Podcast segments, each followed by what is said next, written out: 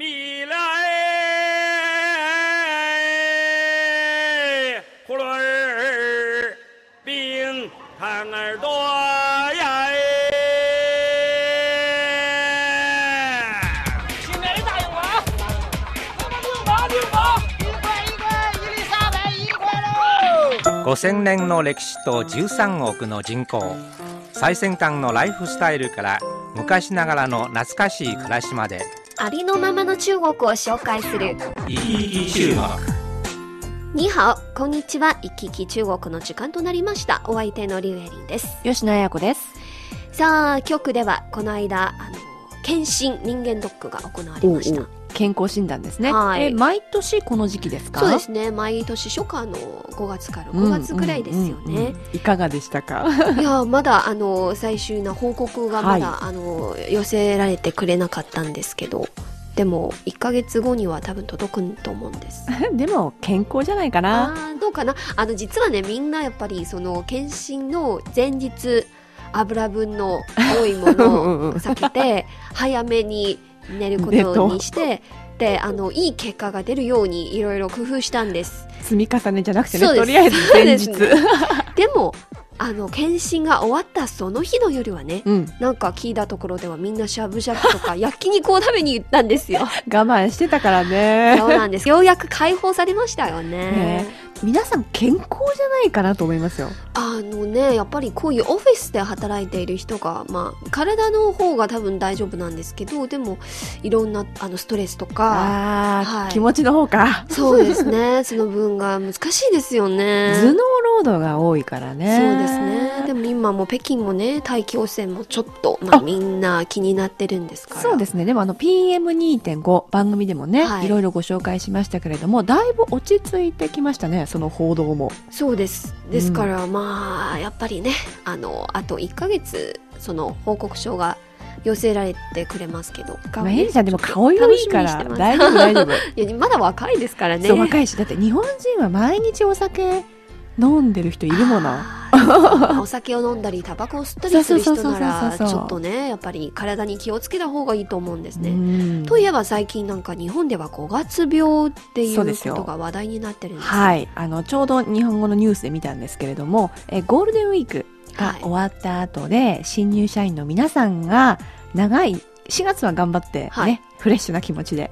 でも長い休みをこう挟んではって気がついたら行きたくないなと思う新人社会人はいがいるということだったんですけれどもね。いや中国ではなんかあの休日症候群っていうようなああ同じかもしれない。まあ、うん連休が終わってから気持ち的には仕事に戻りたくないっていうのがあるんですよね。そうですね。でも、それはちょっと、あうんなんか甘えといえば甘えですよね。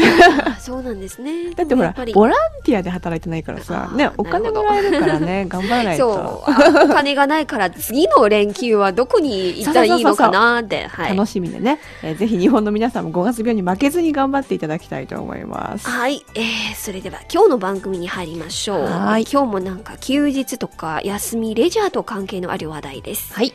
えー日本では5月の連休が終わったばかりなので中国でもこの間メーデーのあの、はい3連休が終わったばっかりなんですけど、えっと、これは労働節って言われるもそうでのですすかね。はい。メーデー国際労働節っていうことなんですよね。うんうんね今日の話題はなんか中日のはい。休日とか祝日の違いなどについていろいろ喋りたいと思います。はい。はい、えー中国の休みとレジャーに迫りたいと思います。ぜひ最後までお聞きください。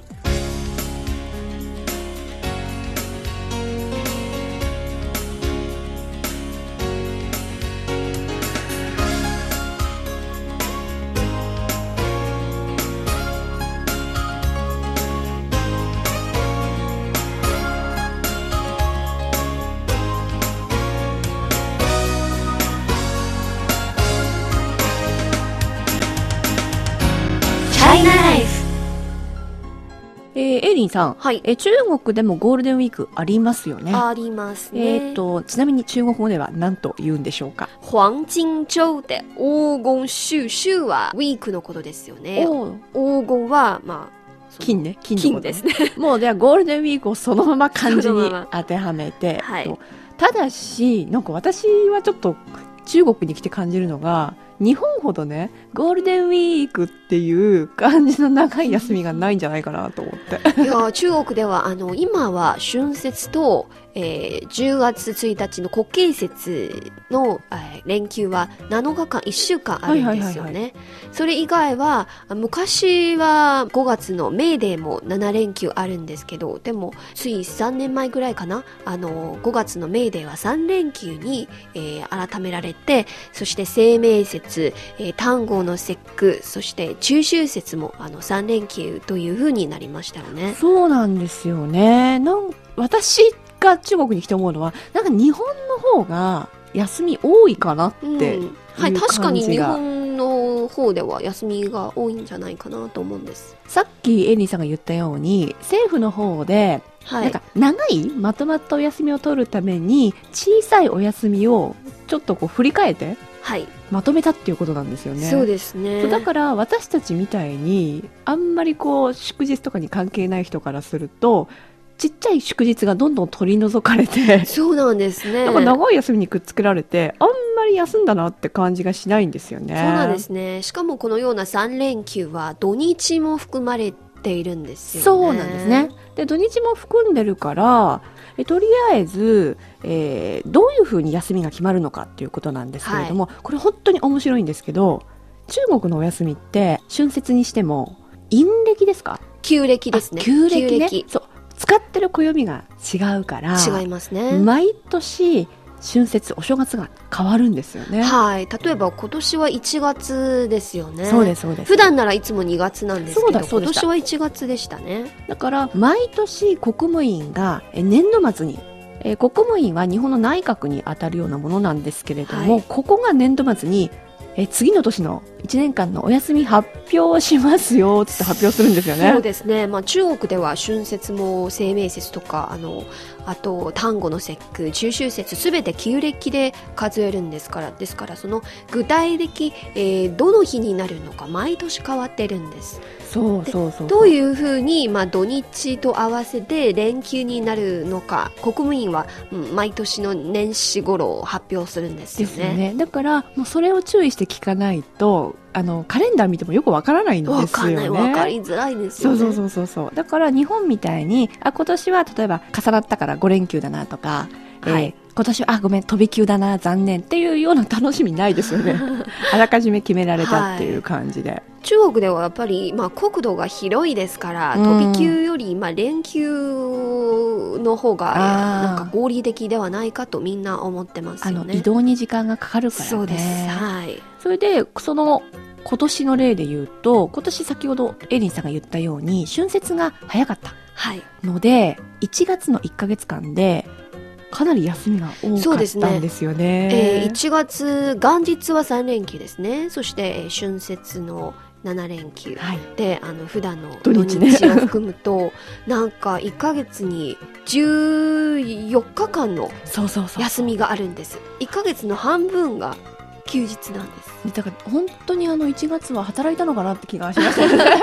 しかもあの春節の前後にはなんか代休を取る人もはいますし、春節のムードに溢れて仕事に集中できないんですよね。気持ちがね、もうはいやっぱりみんなが待ちに待ってる休みなので、職場にもね、その休みの雰囲気があるんですよね。はい、忘年会とかいろいろあって、はいまあなんかちゃんと仕事してなかったような気がするんですよね。ねまあ、こういった中国の事情ね日本の皆さんは関係ないと思っていらっしゃるかもしれませんけれども、はい。えー実はそうでもなくて今年来年にかけてやっぱ中国市場が伸びているので、うん。すごく中国にあの進出したいって企業増えてるらしいんですね、はい。だけどこのカレンダーをちゃんとしておかないと日本は動いてるけど 中国はすっごい長い期間お休みって、うんことがあるんですよ。でも日本企業って例えばゴールデンウィークでも全然あの働いてる会社も、動いてる会社もあるんだけど中国では春節はほとんどがお休みですよ春ね。節はやっぱりまあ一番一年中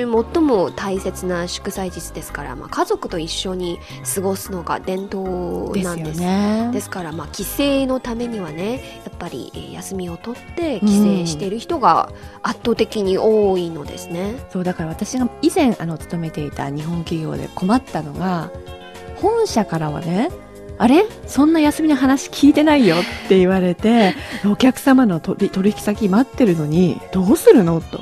いや、でもこっちは、あの、政府機関から何からお休みになるので、はい。うちだけの問題ではないんで、申し訳ありませんけど、対応できませんって言って、そうですすっね。ごい渋い顔されましたよ。まあ、しかも、まあ、春節とか、あの、メーデー、あるいは、まあ、生命節とか、まあ、こういう、えー法定休日に残業すると、えー企業側が、その、スタッフに、なんか、3倍おのう賃金を当たるんですよ。本当なんですか、それ？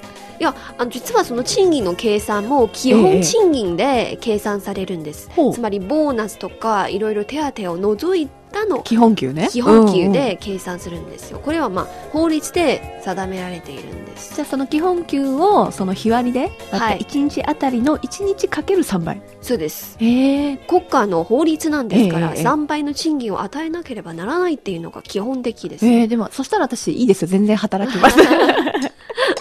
お聞きの放送は北京放送中国国際放送局の日本語番組「いきいき中国」です。チャイナライフ今日は中国のお休みとレジャーに迫ってご紹介しています。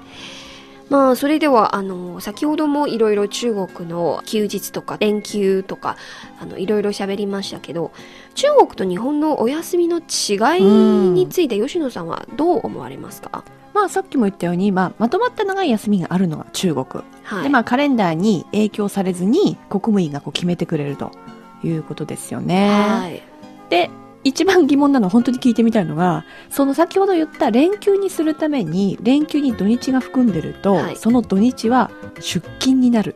そうですね。え、もともとの土日が出勤日となり、はいえそして、例えば月曜日からえ水曜日までの3連休は、連休になるっていうようなケースがよくあるんですよ。そうだからなんかこうラッキー感とかお得感がないっていうかまあ、時には、うん7日間連続出勤する時もあるんですよ。そうなんですよねそうだから長いお後ろの休みのために週末はあえてこう出勤するっていうのがねどうもこう私としては納得いかないんですよね。そうなんですか、うん。でも私たちのような仕事なら普段も週末にはよく出勤してるんですよね、そうだから私はよくあの出勤の地下鉄の人手の多いか少ないかで あそうかそうか今日はあの振り替えのための出勤日だなとかいろいろ感じますね、はそれからね私中国がすごいなと思うのはあの携帯電話はい。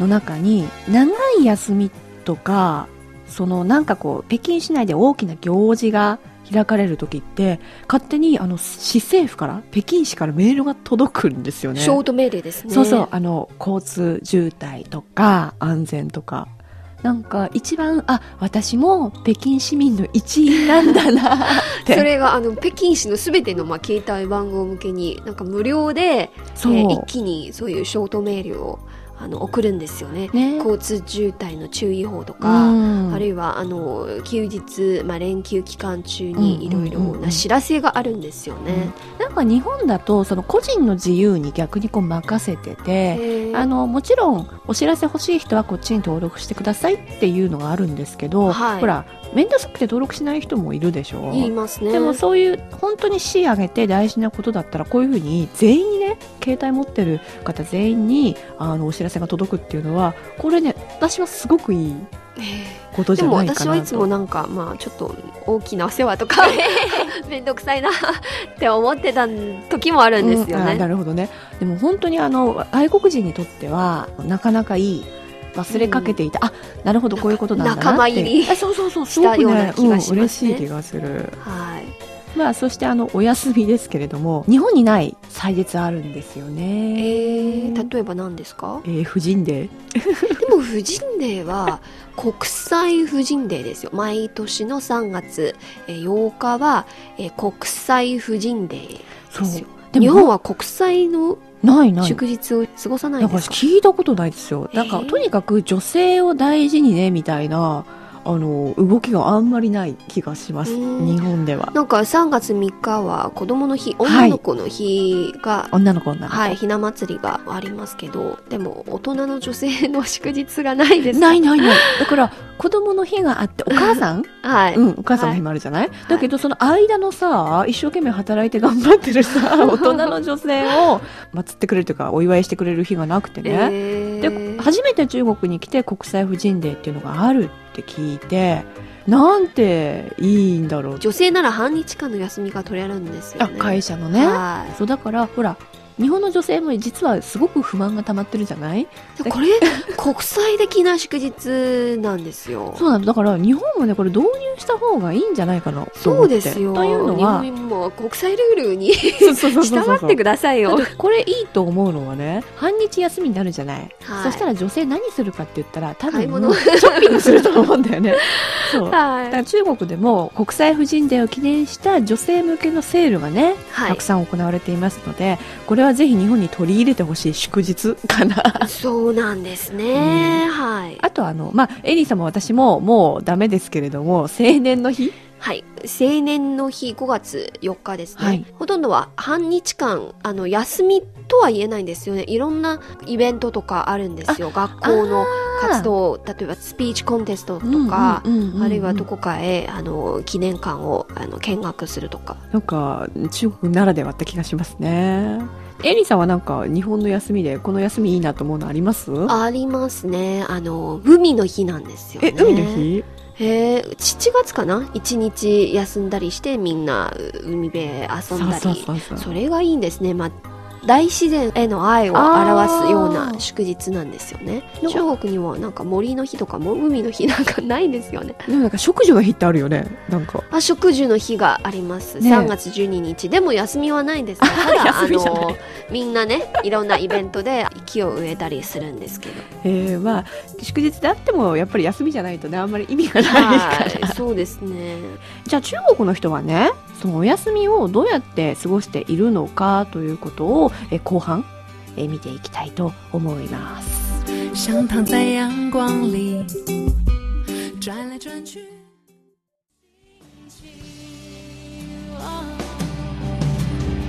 こちらは北京放送中国国際放送局の日本語番組「いきいき中国」です。チャイナライフ今日の話題は中国のお休みとレジャーです。エリーさん、はい。えー中国の人っていうのは今何をしてお休みを過ごしているのかということで調べてみたら海外旅行すごいですね。うんそうですね。特に7連休の方はい。になると、えー海外旅行に出かける人が圧倒的に多いですねちなみにエリーさんは海外旅行は？そうですね。私はヨーロッパとエジプトへエジプト。行ったことがえあるんです、ー、どうでしたか？ツアーですからああそっかあツアーか、のはい、うん。うんまあいろいろ心配事もなくて。安心して行けた安心して行きましたよね。えーえーここにですねちょっと CRI のニュースからなんですけれども、えー中国旅行研究院国際所の報告によりますと、えー昨年ですね2011年中国人の外国観光の数延べ、えー7025万人。うんこれねすごいですごいんですよ。アメリカの1.2倍。いやそしてなんと日本の3.5倍なんですよ。ー日本を訪れている中国人もどんどん増えているんですよね。そうそうそうそう。なんだけれどもやっぱりほら日本もすごく日本人の海外旅行が増えた時期がありましたけれども中国はもうその3倍ですよ。うん。数にすると、えー7800万人っていう形で、で今年はですね800億ドルぐらいその消費額がいくんじゃないかと。見られててもね。そうですね。どこかの、えーデータで見ましたが一人の中国人が海外旅行へ出かけると、えー一人当たりの平均消費額はは2万元程度ですよ、2万元っていうと今日本円にすると13万です26万円ぐらいですよね。うわー結構使うっていうか私たちのやっぱお給料から考えるとやっぱりかなり高額な買い物じゃないですか、まあ、あの中国では今一部の商品が関税を含むと海外で買うのが買い得ですよ。この間のなんか贅沢品の話題についても、はい紹介したことがあるんです、まあ、むしろ節約のつもりで海外でどんどん買っているんじゃないかなと思うんです。確かにね。だから本当に今みんな世界がはい。中国に期待してるということで日本もあの大震災はいの後でやっぱり中国の人にたくさん来てもらおうということであのいろいろ政策をしてこの間はお花見ツアーがあの人気だったんですよね。そうですね。今年のあ、まあ、お花見のぐらい、まあ、4月ぐらい私の友達の中にも何人かはい。日本へ、あの旅行しました。うん。しかも、なんか今個人向けの観光も開放されましたよね。そうですね。とそのビザの緩和ということですよね。しかしそんな日本にライバルがどんどん出てきているます え実はですねアメリカそれからオーストラリア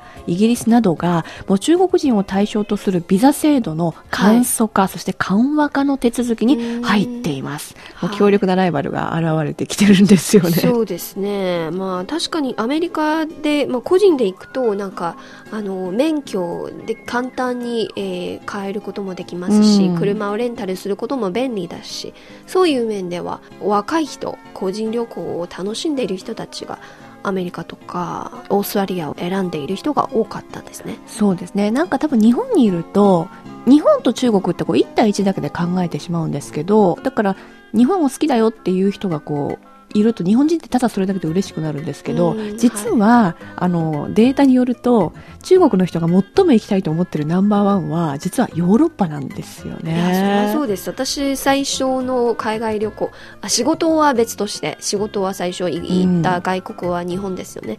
で、自分の海外旅行、最初はやっぱりヨーロッパを選びましたよね。そうだからまあ春はお花見という目的がありましたけれども今後ヨーロッパあるいはアメリカといったところのビザの緩和が進めばね、はい。やっぱり日本に来る中国人はそれほどあの多くはないので日本も努力が必要かなと私は日本人として 思いましたね。もう中国人から見ると多分日本は同じアジアの国ですから、うなんか、うまあ、文字も多少使っているんですから日本へ行くとあんまり外国へ行ったような気持ちがしませんですよね。うんヨーロロッパへ行くとなんか、まあ、ヨーロッパとかアメリカとかあ外国だなっていうような確かに実感があるんじゃないわかるわかる。な私もじゃあちなみにヘリーさん今どこに行ってみたいですか？私？あ今はなんかどこかの海辺の島とかあーリラックス。モルディブとか、うんうんうん。はいリゾートね。のようなところがいいと思うんですよ。私はねあのトルコかな。えー、そうなんです。どうして？なんかそのヨーロッパとこうアジアのこう融合するはいはいはいはい感じの、なんか文化そうそうそうのそう。いろんに融合しているところですよね。うん、なんかそういうとこ行ってみたいですけど、うん。まあこういったようにやっぱり日本の魅力をねどう訴えていくかっていうのはちょっとこれから厳しくなるんじゃないかなと思っています。はい。まあ、チャイナライフ、今日は中国のお休みとレジャーについて、まあ、いろいろご紹介しました。皆さんいかがでしたでしょうか？えー、リスナーの皆さんも中国を訪れた方がいらっしゃると思いますが、えー中国を訪れたえー感想などもぜひお便りで教えてください。はい、お待ちしています。それでは、えー今日の番組はここまでにしましょう。ナビゲーターはリュウエリンと吉野彩子でした。